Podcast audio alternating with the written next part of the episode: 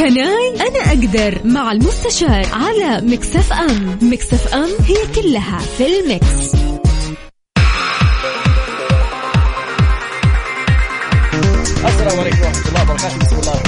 والصلاة والسلام على نبينا محمد وعلى آله وصحبه أجمعين. رب اشرح لي صدري ويسر لي أمري واحلل عقدة من لساني يفقه قولي.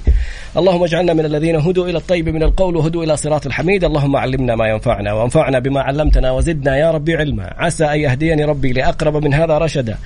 على الله توكلنا. ربنا آتنا الحكمة وفصل الخطاب. ربنا آتنا رحمة من عندك وعلمنا من لدنك علما. إنا إن شاء الله لمهتدون. اليوم مع المستشار القانوني المحكم الدولي المحامي خالد أبو راشد وحلقة جديدة من اعرف حقوقك. وعنوان اليوم موضوع الأدلة والإثباتات. هل الإيميل إثبات؟ هل رسالة الواتساب إثبات؟ هل الصور إثبات؟ تسجيلات الصوت؟ تسجيلات الفيديو؟ ما هو الجديد في نظام الإثباتات؟ استمع واستمتع. تفضل محمد. يلا. بسم الله الرحمن الرحيم. الحمد لله رب العالمين. أيوة. والصلاة والسلام على نبينا محمد وعلى آله وصحبه أجمعين. وأهلا وسهلا بك طراد وبكل السادة المستمعين اللي بيتابعونا عبر إذاعة Mix FM واللي بيتابعونا عبر مختلف وسائل التواصل. وإن شاء الله يا رب تكون حلقة جميلة ومفيدة خاصة في ظل هذه الأجواء الجميلة على المملكة والغيوم. وإن شاء الله تعالى إجازة نهاية أسبوع جميلة. وإن شاء الله أيامنا كلها تكون جميلة وسعيدة بأمر الله تعالى يا رب. يا نبدأ رب. حلقتنا على طول إطراد كالآتي. الأسئلة اللي دائما تحصل. زوجين اختلفوا آه في بينهم مثلا مضاربات أو مثلا حقوق مالية أو غير المتزوجين أيضا. وبتجي تقول له هل في اتفاقية؟ هل في عقد؟ هل في كذا؟ يقول لك لا لا. لكن في رسالة واتس. يبقى السؤال هل رسائل الواتس تعتبر أدلة؟ هل الرسائل النصية اللي هي ال SMS تعتبر أدلة؟ طيب هل الإيميلات تعتبر أدلة. طيب إذا كان مثلا في كاميرا في مقر العمل وصورت هل هذا يعتبر دليل؟ هنا يعني هذا آه، مجال مفتوح كبير جدا كان للنقاش طيب لما كنا نتكلم عن الأدلة التقليدية اللي كان يأخذ بها القضاء على مر السنين الشهادة والإقرار والمستندات الأصلية طيب ما ورد؟ في تلك ال- الحقبة من الزمان. حلوة حقبة من حبيت- الزمان هذه ها؟ حبيت، أي. جميلة والله قوية. سيبويه أحسنت. مم. في تلك الحقبة من الزمان ما وردت هذه الوسائل الحديثة.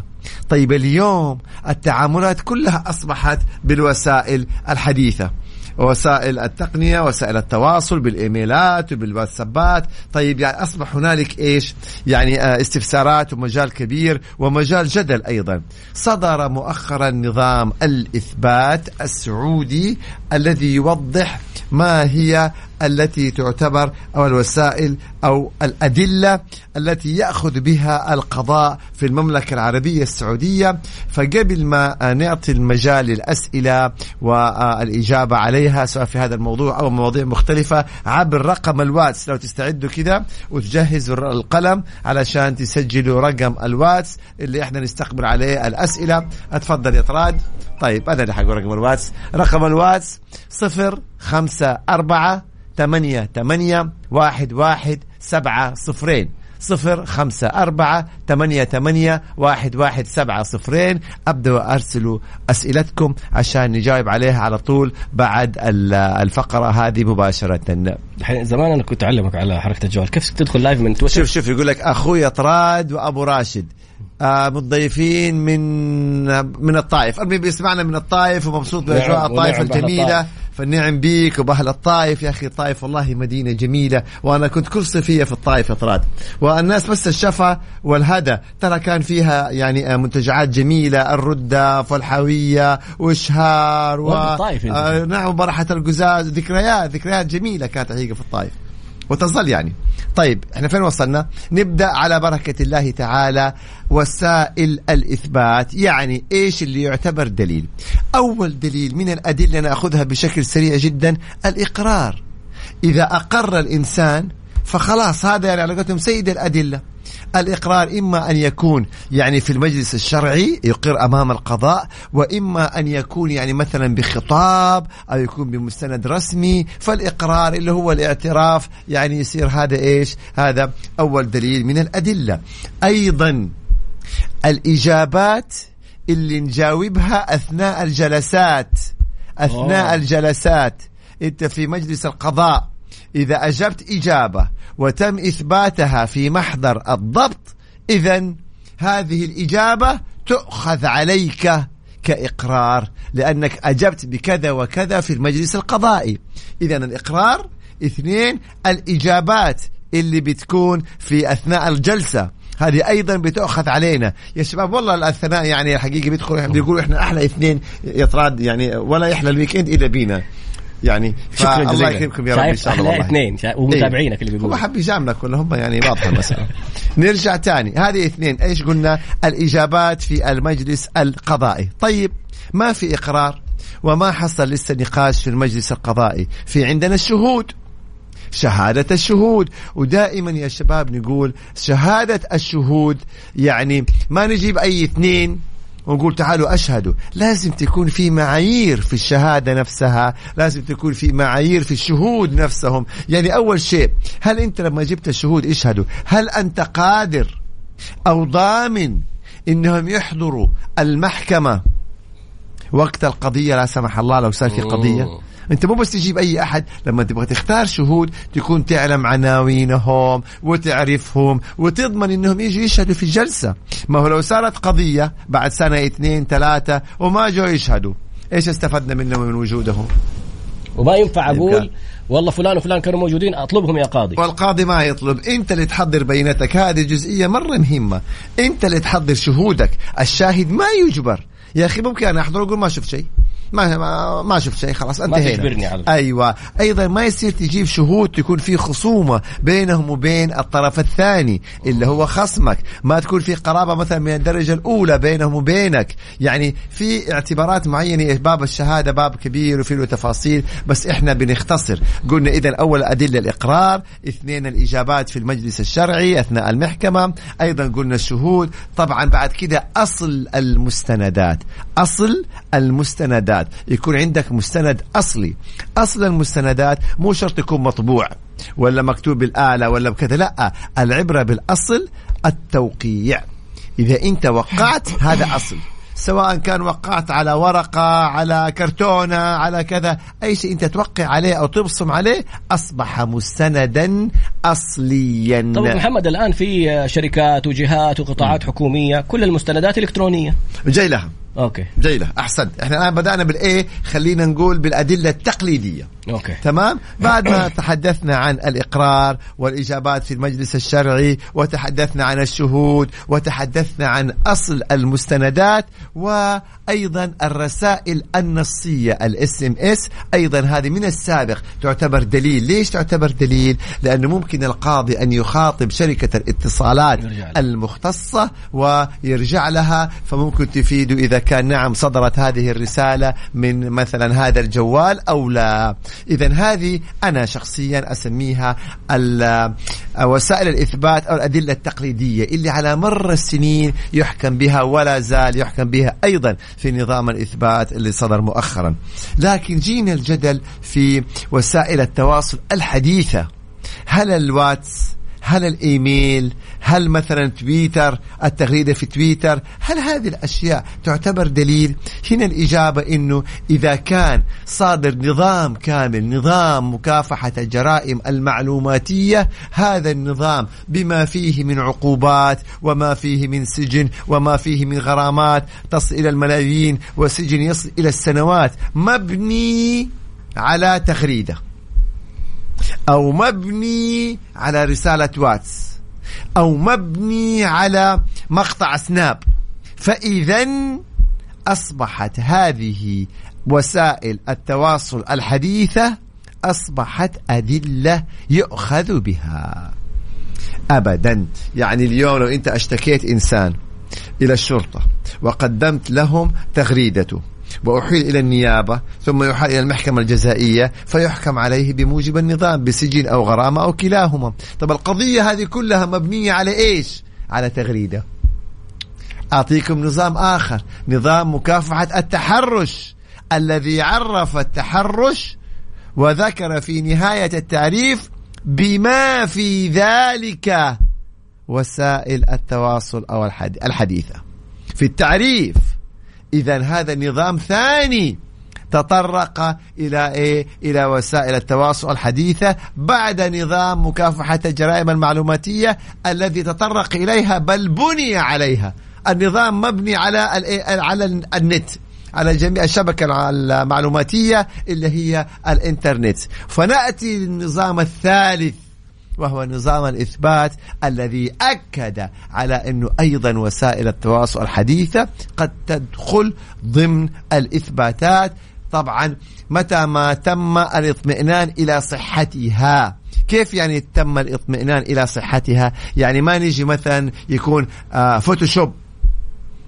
رسالة واتس مثلا مصطنعة. لا يبقى هنا دخلنا إيش؟ في التزوير يبقى هذا موضوع آخر. لكن إذا كانت رسالة صحيحة يؤخذ بها في قضايا التحرش وقد يؤخذ بها أيضا كإثبات في يعني التعاملات المدنية. أيضا الإيميل إذا صدر مثلا بالشكل الصحيح وما كان فيه تزوير أو تحريف أيضا يؤخذ به لأنه يعتبر بالإنترنت وهو من وسائل التواصل الحديثة.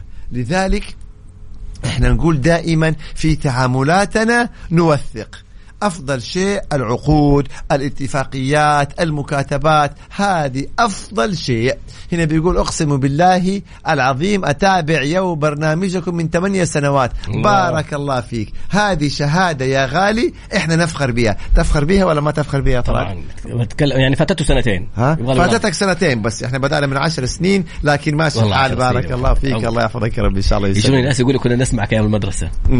هنا يقول قبل ما أدخل تخصص القانون وبعد ما تخرجت. ما شاء الله عليك يا خالد. يا ريت تكتب اسمك زميلنا عشان نذكر الاسم عشان الكلام الصغ... ما نقدر إحنا نجيب الأسماء يعني.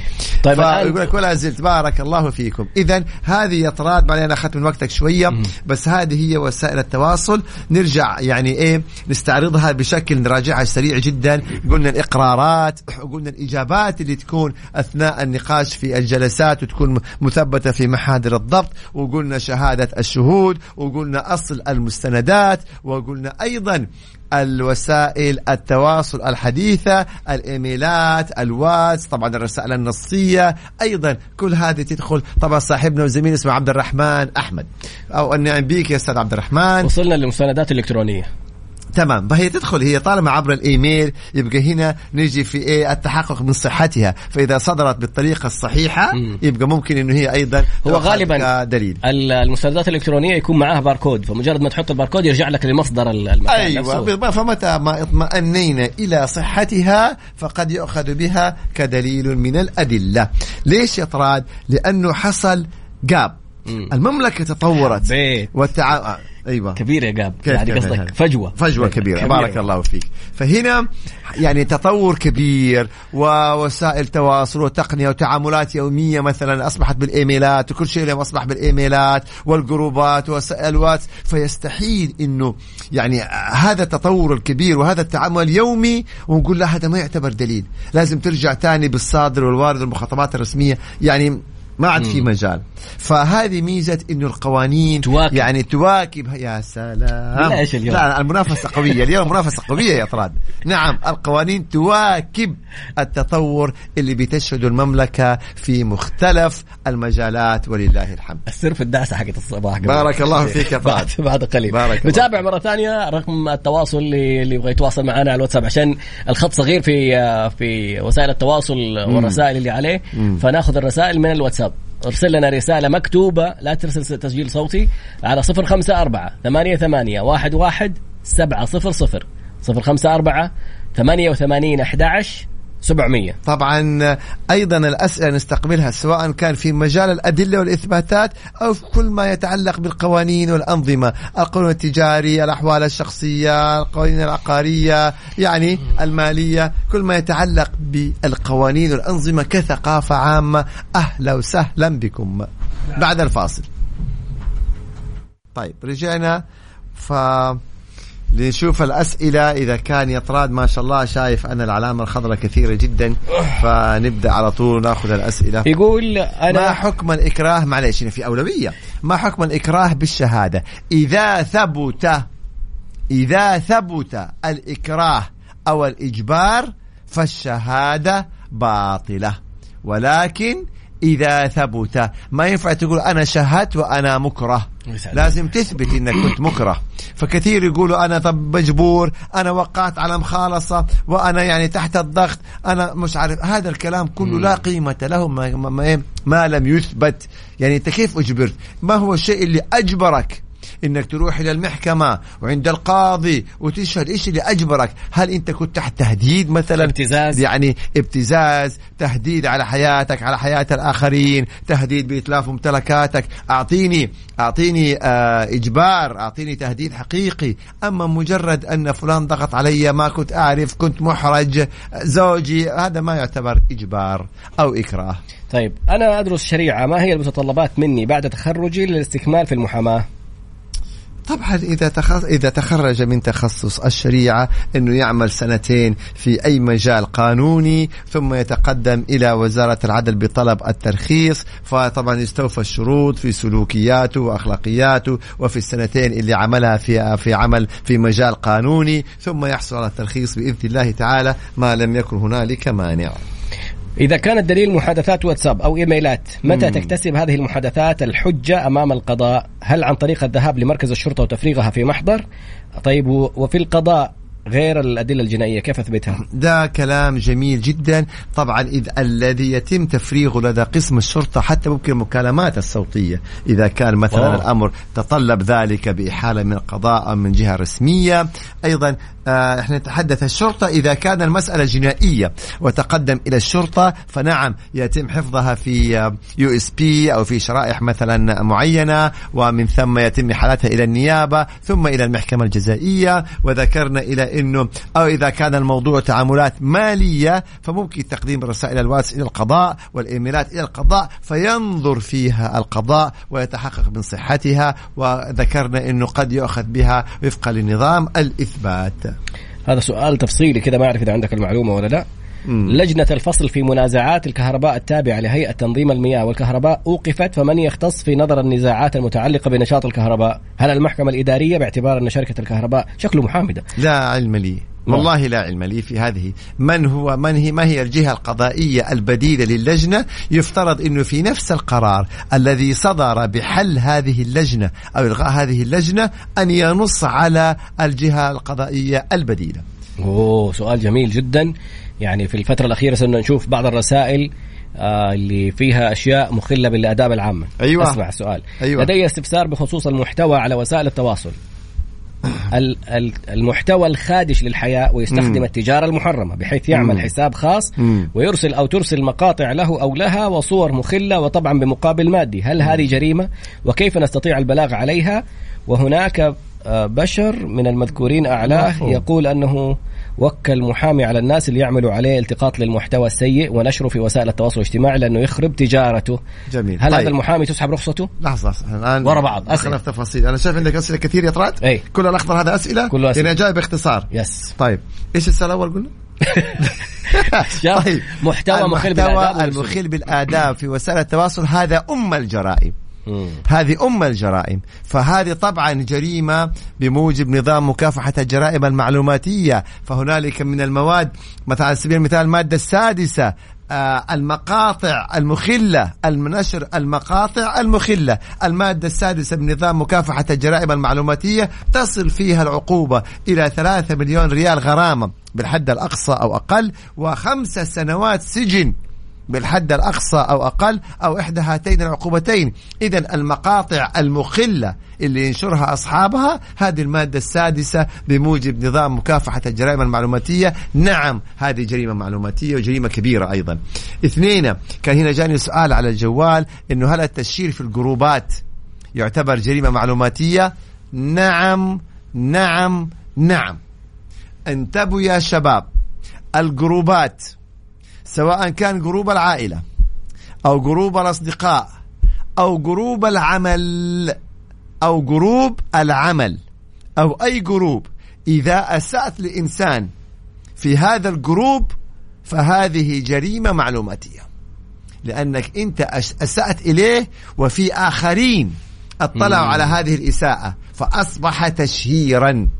فهنا جريمة معلوماتية. لا تيجي تقول لي بس هذا جروب العائلة وتيجي تشتم تشتم وتسب مثلا في, في, في أخ ولا ابن عم ولا كذا تقول لا لا هذا جروب العائلة. النظام لم يستثني جروب العائلة. والله هذه معلومة مرة خطيرة. النظام لم يستثني جروب العمل. أنا هزأته لمصلحته في العمل. عشان يعرف بعد كده في المستقبل. أنا خالته زي أمه. يعني مثلا جينا في جروب العمل هذا أكيد أنت عندك موضوع في هذا الموضوع. شوف الخالات والأمهات يا افراد هذا هذه الأمور فوق القانون هذول. أيوه هذول طبعا فوق القانون بس أيوه. اللي بقول إنه أنا وصلتني رسائل قبل كده. آه. واحد يقول ولد خالتي واحد يقول خالتي واحد يقول مدري مين. شوف النظام ترى ما فرق. ما فرق. والنظام لم يستثني. تيجي لموظف توبخه في الجروب من أعطاك الحق في هذا؟ أرسل له إنذار. خطاب انذار لومه في إيميله وهذا. أما مو ما تسب لا مبرر. تعطي له توضح له ما هو خطأه وما هو تقصيره وما هي العقوبة. بس. أما تيجي تقول لي جروب عمل هذه جريمه معلوماتية. جروب عيلة جروب أصدقاء جروب مش عارف إيه. ترى انتبهوا جرائم معلوماتية. فلا يقصد إنه بس اللي في في تويتر والسناب لا. أيضا هذه. طبعا عندك أسئلة مرة كثير أنا شايف. آه كنت اخذ إجازة. ولكن شوف الأسئلة كيف. كنت آخذ نفقة واكتشفت إنه ولدي الآن موظف له ثمانية شهور. هل أروح أوقف النفقة؟ هل لازم آه يعني هو يدفع نفقة لا لا زوجها كان يدفع طليقها كان يدفع لها نفقة عشان ولدها ولدها الآن كبر وصار موظف هل تسقط النفقة؟ آه طبعا أصلا هي النفقة على مين؟ على الطفل أي. فإذا بلغ الطفل واشتغل وأصبح يأخذ راتب م. خلاص ما يستحق النفقة. تروح هي تقول انه خلاص ولدي اشتغل. لا هو يعني هنا سقطت النفقة فالمفترض طالما اشتغل فغالبا إنه بالغ يعني. فهو المفروض يكلم والده من غير محكمة يقول له خلاص أوقف النفقة. يعني لا نخلي كل شيء يا شباب محاكم محاكم. عشان لا يصير القصد العكس إنه والله يروح يثبت إنه والله ولدها اشتغل يروح يقول لي جالسه تأخذ النفقة يعني الفترة هذه. يعني بالضبط. هي خلاص خلوها بحكم من القضاء. التفاصيل أبو محمد أحيانا في القضايا ما يعني إحنا نسأل عن المعلومة العامة. يقول أنا عندي طلب في محكمة التنفيذ. لا لا ندخل في هذه الأمور. طلب وما استوفى وأستوفى. يعني هذه التفاصيل تحتاج لها آه، مراجعات يا طراد. أوكي. هذه الفكرة كلها. تراجع الدائرة نفسها لأنه بيقول صار تحويل للمبلغ وإلى الآن ما وصلني. طيب هنا بيقول أنا ساكنة في سكن ايجار غير صالح للسكن. هل أطالب راعي البيت؟ طبعا إذا كان غير صالح للسكن يبقى هنا طبيعي الطالب آه، راعي البيت إنه رجع لك المبلغ. لأني أنا ما أستأجرت شقة إلا عشان أسكن. فإذا كانت هذه الشقة غير صالحة للسكن يعني ما نعرف إيش الأسباب يبقى خلاص يعني أصبحت المنفعة منها غير موجودة. فمن حقك إنك أنت تطالبه بإعادة المبلغ طالما أن السبب إنها غير صالحة للسكن يعود للمالك. ما يعود لك انت. بس يعني قصور من المالك يبقى هذا إيه في هذه الحالة. نعم يرجع لك الإيجار لأنه شقه غير صالحه انتبهوا في تحديد البيانات والتأكد من صحتها أسمع السؤال هذا. مم. محكمة التنفيذ رفضت الطلب لعقد إيجار بسبب اختلاف اسم المستأجر بالهوية بدون علم المؤجر بأنه غير اسمه. أصلا الآن العقود الإلكترونية كلها مرتبطة حتى لما تحط اسم الشخص الموثق لازم يشوف هوية الشخص ولازم يشوف رقم الهوية ولازم تجي رسالة تأكيد على جواله. فيمكن هذا في العقود ما قبل الإلكترونية. ولازم تتأكد إنه الشخص هو نفسه المستاجر هو نفسه اللي بطاقتك عنده. مو يروح يجيب أحد ثاني ويحط الشيء باسمه وأنت تروح ترفع قضية على شخص مختلف غير اللي موجود في العقد. أنت تقاضي اللي مكتوب عندك في العقد. فانتبهوا على موضوع البيانات. تمام. السلام عليكم ورحمة الله. وعليكم السلام ورحمة الله وبركاته. شخص كان موقع سند لأمر على شركة تأجير بقيمة 17 ألف ريال وتم سداد المبلغ بالكامل وتفاجأ اليوم برفع سند لأمر مرة أخرى بنفس القيمة وعليه تكاليف قضائية. كيف يحل المشكلة؟ عيد. أشغلوني بشماخي قلت أشغلك فأشغلوني بشماخي فما سمعت السؤال. وقع سند لأمر لشركة إيجار ودفع لشركة تأجير. سدد المبلغ ودفع المبلغ. طيب. اكتشف إنه رفعوا عليه بسند الامر يروح للقضاء ويثبت أنه سدد هذا السند. جيب السندات اللي أنت مسدد فيها الإثبات. كيف سددت؟ بحواله بشيك. أثبت أنك قمت بسداد قيمة هذا السند. لأنه لما هم قدموا على محكمه التنفيذ حيتم استدعائك. ويقول لك ادفع المبلغ. فقدم ما يثبت إنه أنت دفعت المبلغ. يعني قد يكون لبس الأمر في الشركة عندها عملاء كثير وكذا فقد يكون لبس. والتكاليف القضائية على الخاسر صح؟ نعم. حسب يعني النظام. إذا أنت مسدد لا تخاف. آه، هل إذا تم شطب القضية أستطيع رفع شكوى أخرى بايه بناجز نفس الموضوع؟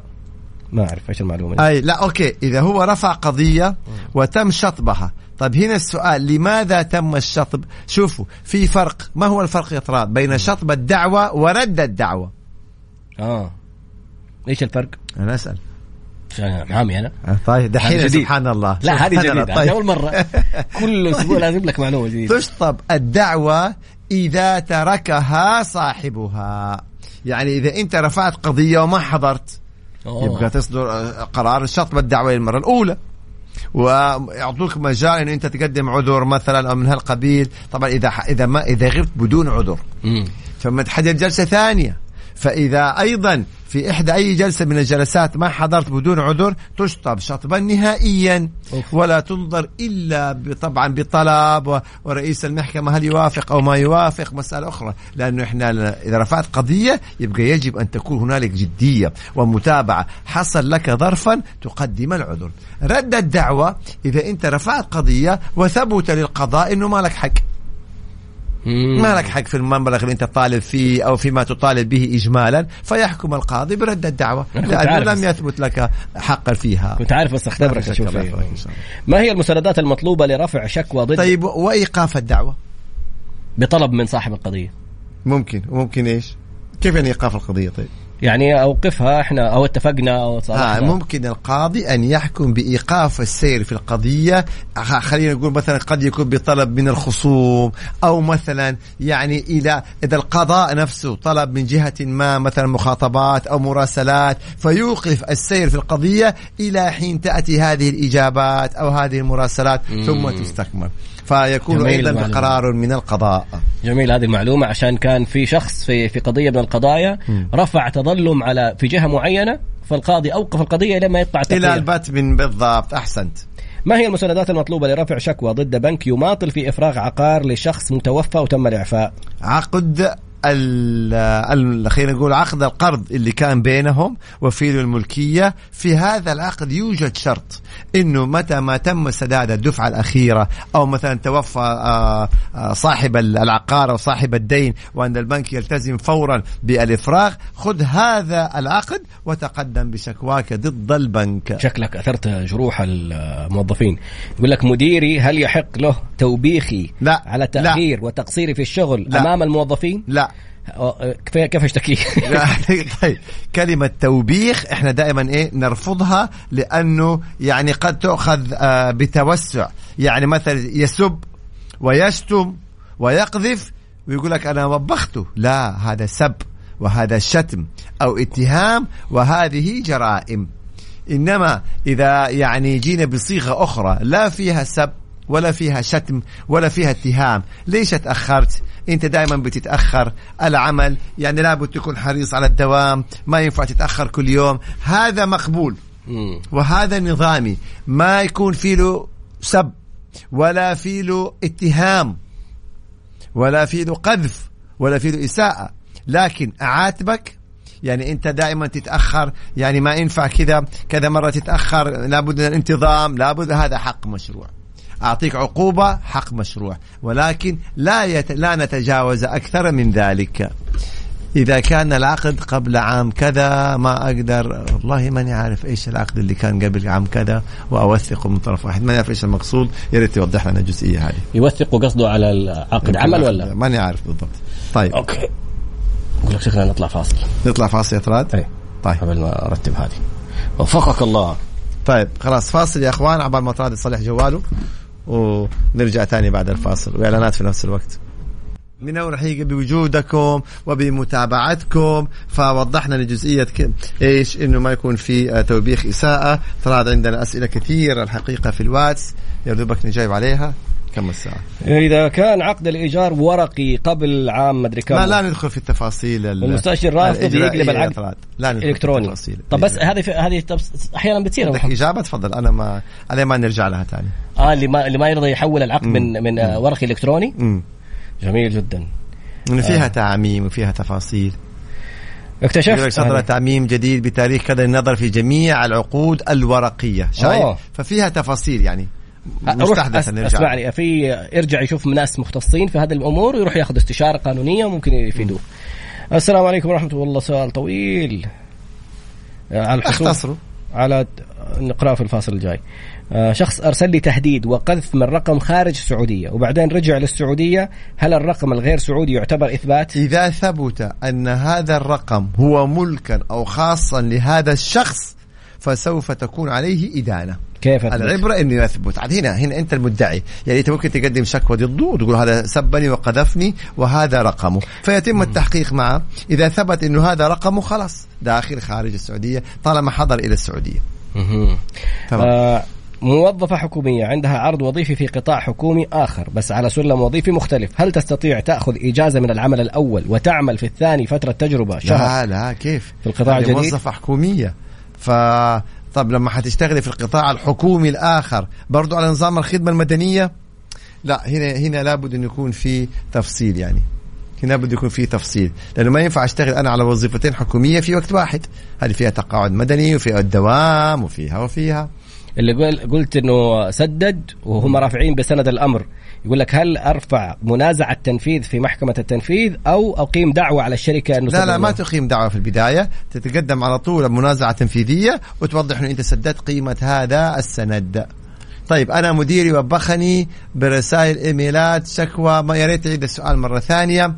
فنرجع نقول نفرق بين الع- العتب في العمل بدون سب وبدون اتهامات يعني وبين ال- الاتهامات والسب والشتم.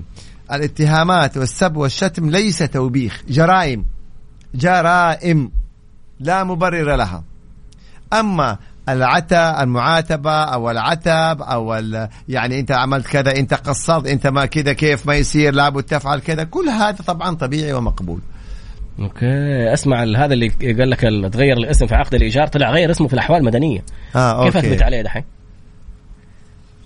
يعني شخص أنت خالد أبو راشد وقعت معي عقد. اي شوية رحت غيرت اسمك في الأحوال المدنية. بنفس بطاقة الأحوال؟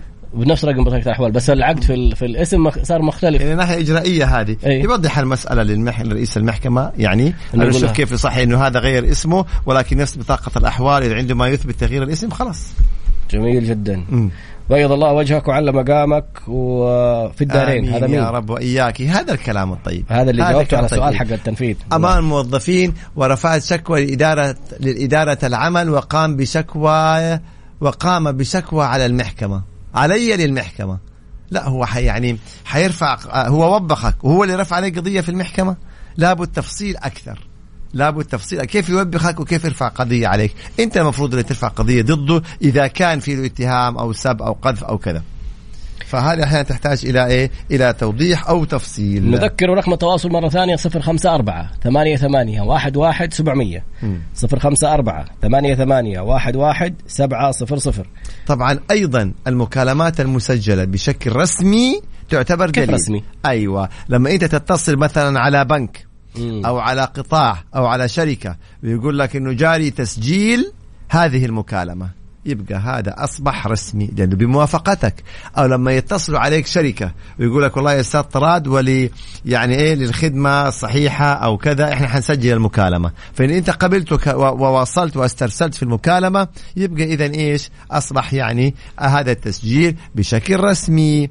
هنا الفرق بين هذا التسجيل الرسمي وبين التنصت على مكالمات الآخرين وتسجيلها بطريقة غير رسمية لا هذه اللي تعتبر إيش؟ جرائم يعني. أيضا إحنا تحدثنا عن الكاميرا الفيديو. كاميرات ال- الفيديو التصوير طبعا كام. تعتبر من الأدلة. الداش كام الآن اللي هي كاميرا السيارة. مم. أيضا تعتبر آه، كدليل. خلاص اليوم هذه الوسائل التواصل الحديثة كلها أصبحت أدلة. هل الس- السب والشتم. يا ريت تعيد السؤال حق السب والشتم علشان نتحقق منه. وهل تدخل تحت نظام الجريمه المعلوماتيه يا ريت ترجع لسؤال السب والشتم علشان يعني إيش؟ آه نتحقق من السؤال فنعطيك الإجابة الصحيحة بإذن الله تعالى. هل تقبل دعوى العامل بالوعد من مالك الشركة بزيادة راتبه ولم تتم الزيادة؟ إذا كان التزاما نعم. إذا كان التزاما نعم. بمعنى يعني؟ لو صدر مثلا التزام من صاحب العمل إني راح أزود راتبك الشهر الجاي الجاي أو الشهر القادم. راح أزود راتبك مثلا مبلغ معين. خلاص هذا صار التزام. وبالتالي نعم تستطيع إنك تقاضيه وتحاج أن هذا المدير التزم بزيادة راتبي. أصدر قرارا أني أنا حأزود راتبك الشهر القادم أو الشهر اللي بعده. بس هي العبرة دائما بالصيغة بالصيغة. طب الوعد حتى لو كان شفوي ممكن أرفع عليه شوف وأثبت؟ كلمة وعد إحنا في القضاء يعني هذه الكلمة هل فيه التزام أو ما في التزام؟ إنما كلمة وعد ما وعد أنا في رأيي قضاء أعطيني ألتزم ولا ما ألتزم؟ هل أنا التزمت يا طراد؟ إني يا طراد أنا راح أزود راتبك الشهر القادم بمبلغ وقدره كذا. التزام. حتى لو شفويا. التزام. طبعا إذا في شهود إذا في تحليف يمين التزام. مم. حتى ولو كان شفهي برافو عليكم التزام. فهنا العبرة بالنص. أيضا يا طراد لما كلمة يقول لك عقد استثمار. يلا مم. أنا أسألك يا طراد وأسأل جميع اللي بيستمعوا إلينا واللي بيتابعونا. لما تيجي تقول لي عقد استثمار تقدر توضح لي ما هو المقصود بعقد استثمار؟ يلا شراكة وشراكة مضاربة وشراكة أيوة. في الشركة وال- يبقى لا تعطيني الكلمات العامة الفضفاضة. الاستثمار لو جيناها ككلمة عامة هي يعني خلينا نقول تنمية المال. مم. تنمية المال. على سبيل المثال تنمية المال بوسائل عندك كثيرة بالبيع وبالشراء وبالإيجار والتأجير والشراكة عندك كثير جدا. والأسهم والمض... وكله. يبقى لا تيجي تقول لي والله عقد استثمار هذه كلمة خطأ. أعطيني نوع العقد. هل هو عقد إيجار؟ هل هو عقد بيع؟ هل هو عقد شراكة؟ هل هو عقد قرض؟ أما لا تجي تقول لي عقد استثمار. هذا يعني إيه؟ كلمة فضفاضة. م- حقيقة ما لها أي قيمة. أعطيني نوع العقد. هل هو عقد بيع؟ هل هو عقد إيجار؟ هل هو عقد آه مشاركة؟ هل هو عقد قرض؟ هل هو هبة؟ أما تيجي تقول لي والله استثمار. هذه كلمة فضفاضه ما يؤخذ بها. سؤال يعني عميق أبو محمد هذا. عميق. استعد للغوص. آها. أنا موظف في قطاع خاص لي 16 سنة راتبي 4000 ما طيب. زادوني وكلمت مع مديري تكلمت مع المدير العام ولا حياة لمن تنادي. هل أقدم عليهم شكوى على الشركة؟ ولا يوجد لدي غياب. والله شوف اليوم طالما عقد عملك لم ينص على زيادة في الراتب وطالما لا توجد لائحة داخلية تنص على الزيادة في الراتب. يبقى إذن أنا أروح المحكمة العمالية وأرفع دعوة. أبقى أطالب فيها إلزام صاحب العمل بالزيادة في الراتب بناء على ماذا؟ إحنا هنا ذكرنا أعيد. هل يوجد نص في عقد العمل على زيادة في الراتب مثلا خلال مدة معينة أو مناصب معينة؟ إذا كان ما يوجد نأتي للسؤال الثاني. هل توجد لائحة داخلية في الشركة تنص على الزيادة بآلية مثلا زمنية معينة أو وظيفية. أو وظيفية معينة بمناصب معينة؟ فإذا كان لا يوجد نص في العقد ولا توجد لائحة. أو اللائحة ما نصت على الزيادة فحتروح ترفع قضية في المحكمة العمالية تطلب زيادة بناء على إيش؟ إنه والله لك فترة طويلة ما يأخذ وبكم حتطالب الزيادة؟ والرقم اللي حت- حتحطه بناء على مم.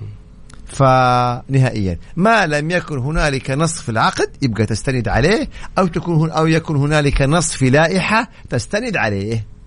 هذا هذه نقطة الوضع. جدا. وفي أي مفاوضات تفاوض فيها على موضوع الراتب؟ ح...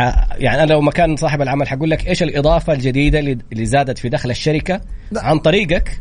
اللي ممكن أقول والله سببها يعني في هذا في تفاوض المفاوضات يعني يعني هذا في المفاوضات لكن نظاما يا إما بنص في العقد أو في اللائحة أو التزام. من المدير.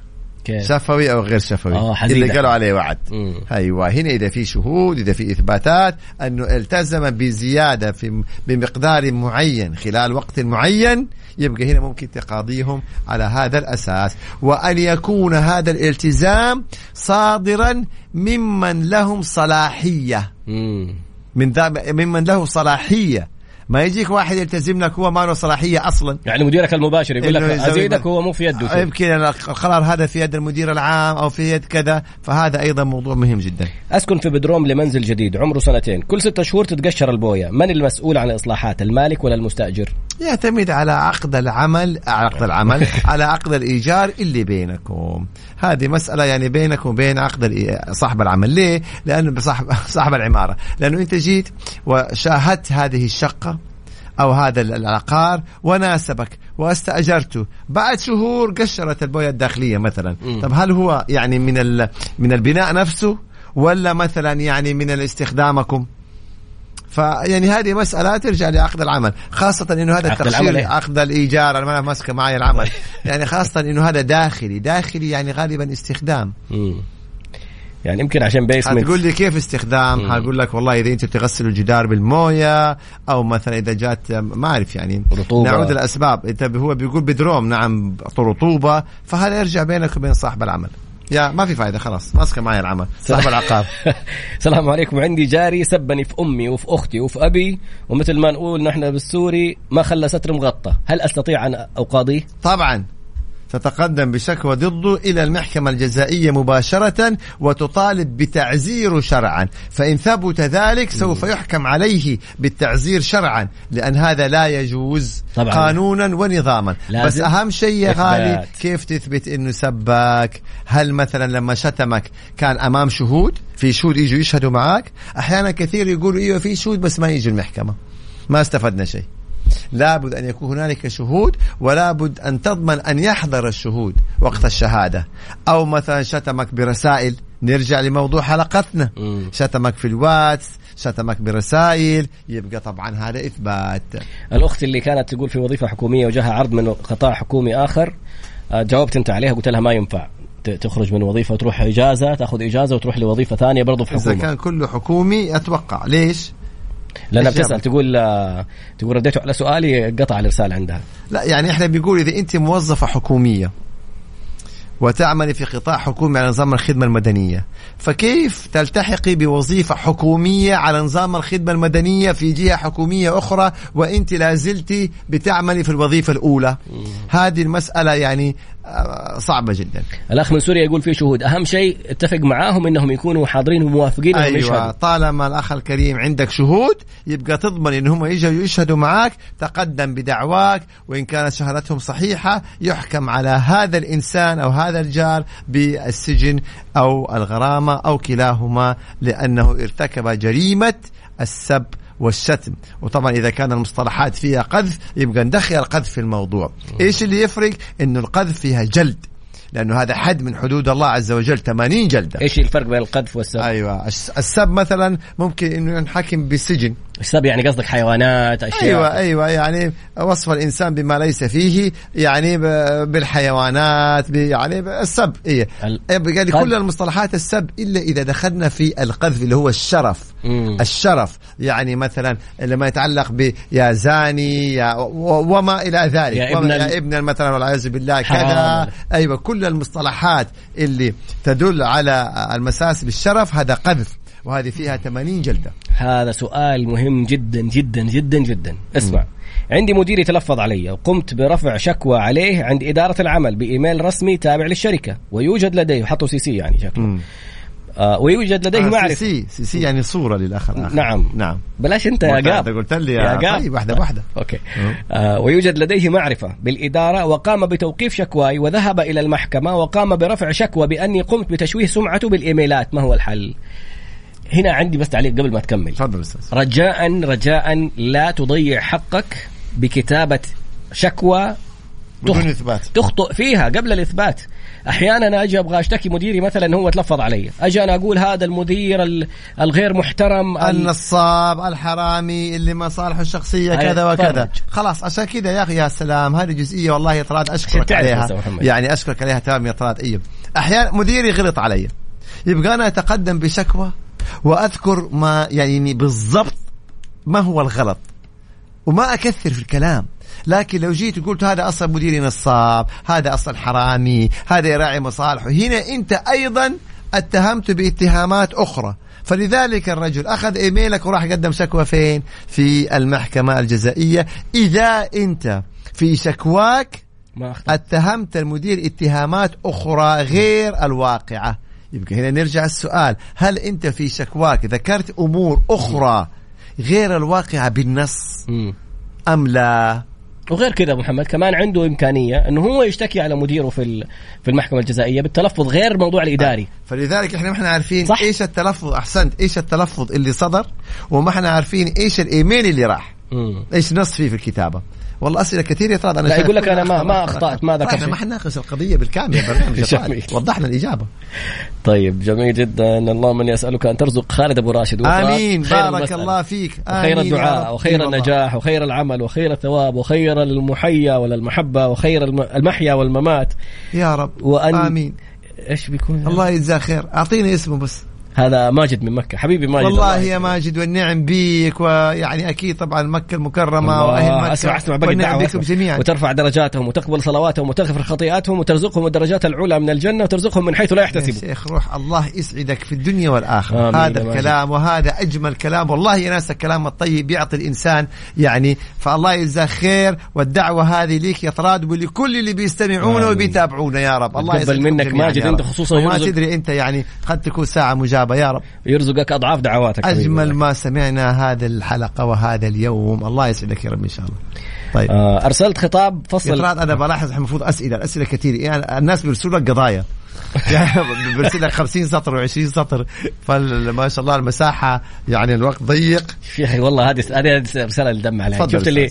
اللي خايف من القضية حقت المحكمة حقت مديره؟ مم. لما قلت له إنه هو يقدر طالما ما غلط لا يخاف. خليه يروح وممكن هو يرفع كمان قضية. قال لك الله يوفقك دنيا وآخرة مثل ما تساعدنا. يا رب تأمر أمر يا شيخ. الله يحفظك يا رب إن شاء الله. آمين. آه موظف حكومي لي سنتين ما أخذت إجازة والمدير العام رافض انيا يعطينا وش الحل؟ طيب إحنا شوفوا يا شباب دائما فيما يتعلق الوظائف الحكومية الحكومية نظام الخدمة المدنية عندنا تسلسل إنك أنت تتقدم إذا كان في قرار صادر انت رأيت إنه يعني غير صحيح مخالف للنظام تقدم شكوى لمديرك المدير العام مدير المنطقة ال- وزير القطاع فإذا ما وجدت أي نتيجة من هذا التسلسل ترفع قضية في ديوان المظالم للمطالبة بحقك أو المطالبة بإلغاء القرار. فهذا أوه. التسلسل. أسمع السؤال الخطير هذا. أيوه شخص ينقل كفالات مقيمين على أشخاص ما يعرفوهم ولا يعرفوا فينهم ويجدد إقاماتهم بمقابل مالي، إيش العقوبات اللي عليه وعليهم وعلى اللي كفلوهم؟ يعني فجأة تلاقي على حسابك واحد صار عامل. لا طبعا أنا إذا ما أعلم طيب أنا مالي ذنب.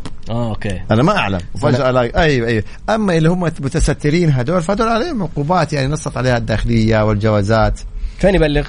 يعني ممكن يقدم على الجوازات يقدم على الشرطة على الداخلية إنه هذول إنه تفاجئ إنه في كفالات مين اللي نقلها وكيف اتنقلت. فطبعا يعني إيه يقدم شكوى بهذه الطريقة فيتم التحقيق ويشوفوا كيف اتنقلت هذه الكفالات ومن المستفيد ومن اللي خلف هذا الموضوع حتى يتم القبض على الجميع. نقطة مهمة جدا. انتبه على إيش توقع. يقول أخوي استاجر سيارة من مكتب تأجير وصار عليها مشكلة. بعدها رفعوا عليه سند لأمر بمبلغ هو ما وقع على سند لأمر هذا. وراحوا للتنفيذ ومثبتة في التنفيذ. هو ما وقع. اذا عليه أن يطعن بالتزوير. مم. لما راحت محكمة التنفيذ يطعن بالتزوير. أنه والله هذا التوقيع ليس توقيعي. فيحال هذا السند إلى الأدلة الجنائية أو قسم التزييف والتزوير في الشرطة للتحقق. فإذا تبين فعلا أنه ليس توقيعك وأن التوقيع مزور يعني هنا أصبح من قدم هذا السند هو المخطئ ويحال لي طبعا تقديم مستند مزور وقد توجه له تهمة التزوير أوف. طالما ما وقعت السند. طبعا. هذا سؤال جدا جميل. فاكر الأولى اللي كانت تأخذ نفقة لولدها وولدها توظف؟ مم. الآن تقول لك هل البنت لو موظفة تسقط نفقتها؟ مم. افترض لا. لا كبيره يا سلام. لأن النفقة واجبة على الولي سواء كانت الابنة موظفة أو عندها عقارات أو استثمارات أو حتى مليونيرة. النفقة واجبة على الولي.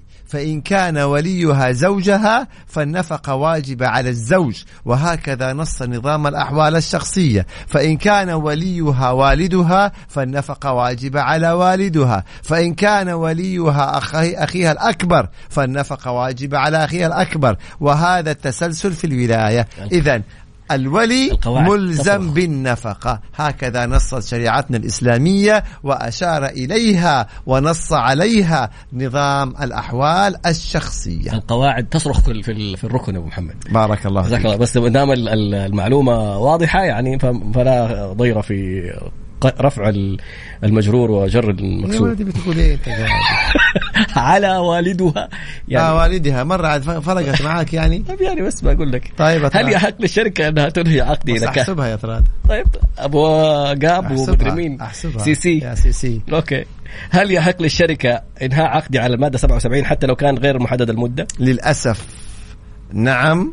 ولكن في المقابل تدفع لك الشرط الجزائي المنصوص عليه في عقد العمل أو إذا ما كان في شرط جزائي فينطبق عليه الشرط الموجود في المادة. جميل السؤال هذا شكله الأخير. أوه والله خلاص انتهى الوقت. مم. سلفت شخص مبلغ باستخدام سند أمر إلكتروني وتأخر عن السداد وبعد ستة شهور سدد نصف المبلغ. هل أطبق عليه سند لأمر لكامل المبلغ؟ لا طبعا ما يجوز. ولا يعتبر. تبليغ كاذب؟ لا أنت مم. قدم السد لأمر وأذكر إنه هو مثلا سدد, سدد كذا وتبقى كذا. أي. والله في رسائل جميلة جدا. آه، أخاف أشتكي وينقلب إيه؟ ضدي. وينقلني لأبعد مدينة وكلنا خايفين من هذه النقطة. آه يعني هو موظف ويخاف يشتكي مديره عشان لو اشتكى مديره مديره يعني ممكن يصدر قرار بنقله. مم. هنا أوزن. أوزن يا غالي. شوف أنت عدل إيه. يعني أنت أعلم بظروفك وشوف إيش مصلحتك. هل مصلحتك في الشكوى؟ هل مصلحتك يعني إنه أنت مثلا يعني تتسامح بطريقة بس حتى كمان المدير ما يستفز ويبدأ يعني كل فترة بالطريقة هذه. إحنا وضحنا لك حقك حقك النظامي إنك تقدم شكوى ضده وسوف يؤخذ حقك بالكامل بأمر الله تعالى. القرار قرارك. حبيت تشتكي حبيت تتنازل أوزن أمورك وشوف مصلحتك اولا واخرا. أوه جميل. أسمع السؤال هذا الأخير خلاص سريع باقي لنا دقيقة في فترة التجربة يحق لأي أحد من الطرفين يترك العمل بدون نعم. أي مطالبة. نعم. وقع هو على تمديد فترة التجربة. اصبحنا في تجربة. أوكي. فهو يقول لك استقلت بعدها. الآن يطالبوني يقول لك بتعويض على المادة. استقال متى؟ قبل ما تنتهي فترة التجربة الثانية. لا أثناء تجربة. مم. هي تجربة وتمددت. اذا يظل نفس الأحكام على الثلاثة شهور الأولى هي نفس الأحكام على الثلاثة شهور الثانية لأنها فترة تجربة. أهم شيء لا تكون خلصت فترة التجربة أيوه الثانية. لا إذا خلصت فترة التجربة فأنت ملزم بالعقد. حتى لو ما اعطوا له الراتب حق الفترة لا الأخيرة. هنا نختلف. أنت الآن يقول ملزم بالعقد. أما إذا صاحب العمل قصر وما أعطاك رواتب. يبقى هنا نرجع إنه هذا سبب لفسخ العقد. يبقى إحنا إحنا ندخل في آه، أوكي. في تفاصيل. أيوه. بس أهم شيء لا تكون خلصت فترة التجربة الثانية عشان حتلتزم حتكون ملزم. والله في باقي أسئلة للأسف يعني انتهى وقتنا. سبحانك اللهم وبحمدك أشهد أن لا إله إلا أنت أستغفرك وأتوب إليك. شكرا على المعلومات الجديدة و كبيرة. نعم يعني لا جديد هذا شيء طبيعي ينقل معلومات. شكرا لك يا طراد وفقكم الله. وكل اللي بيستمعونا شكرا لكم. ونتمنى لكم إجازة نهاية أسبوع سعيدة. وكل أيامكم تكون سعيدة. ونلقاكم إن شاء الله بعد ثلاث أسابيع. ثلاث أسابيع. يعني الاسبوعين القادمه إجازة واللي بعدها بأمر الله تعالى إجازة لنا نحن طبعا. ونلقاكم على خير. السلام عليكم. السلام عليكم.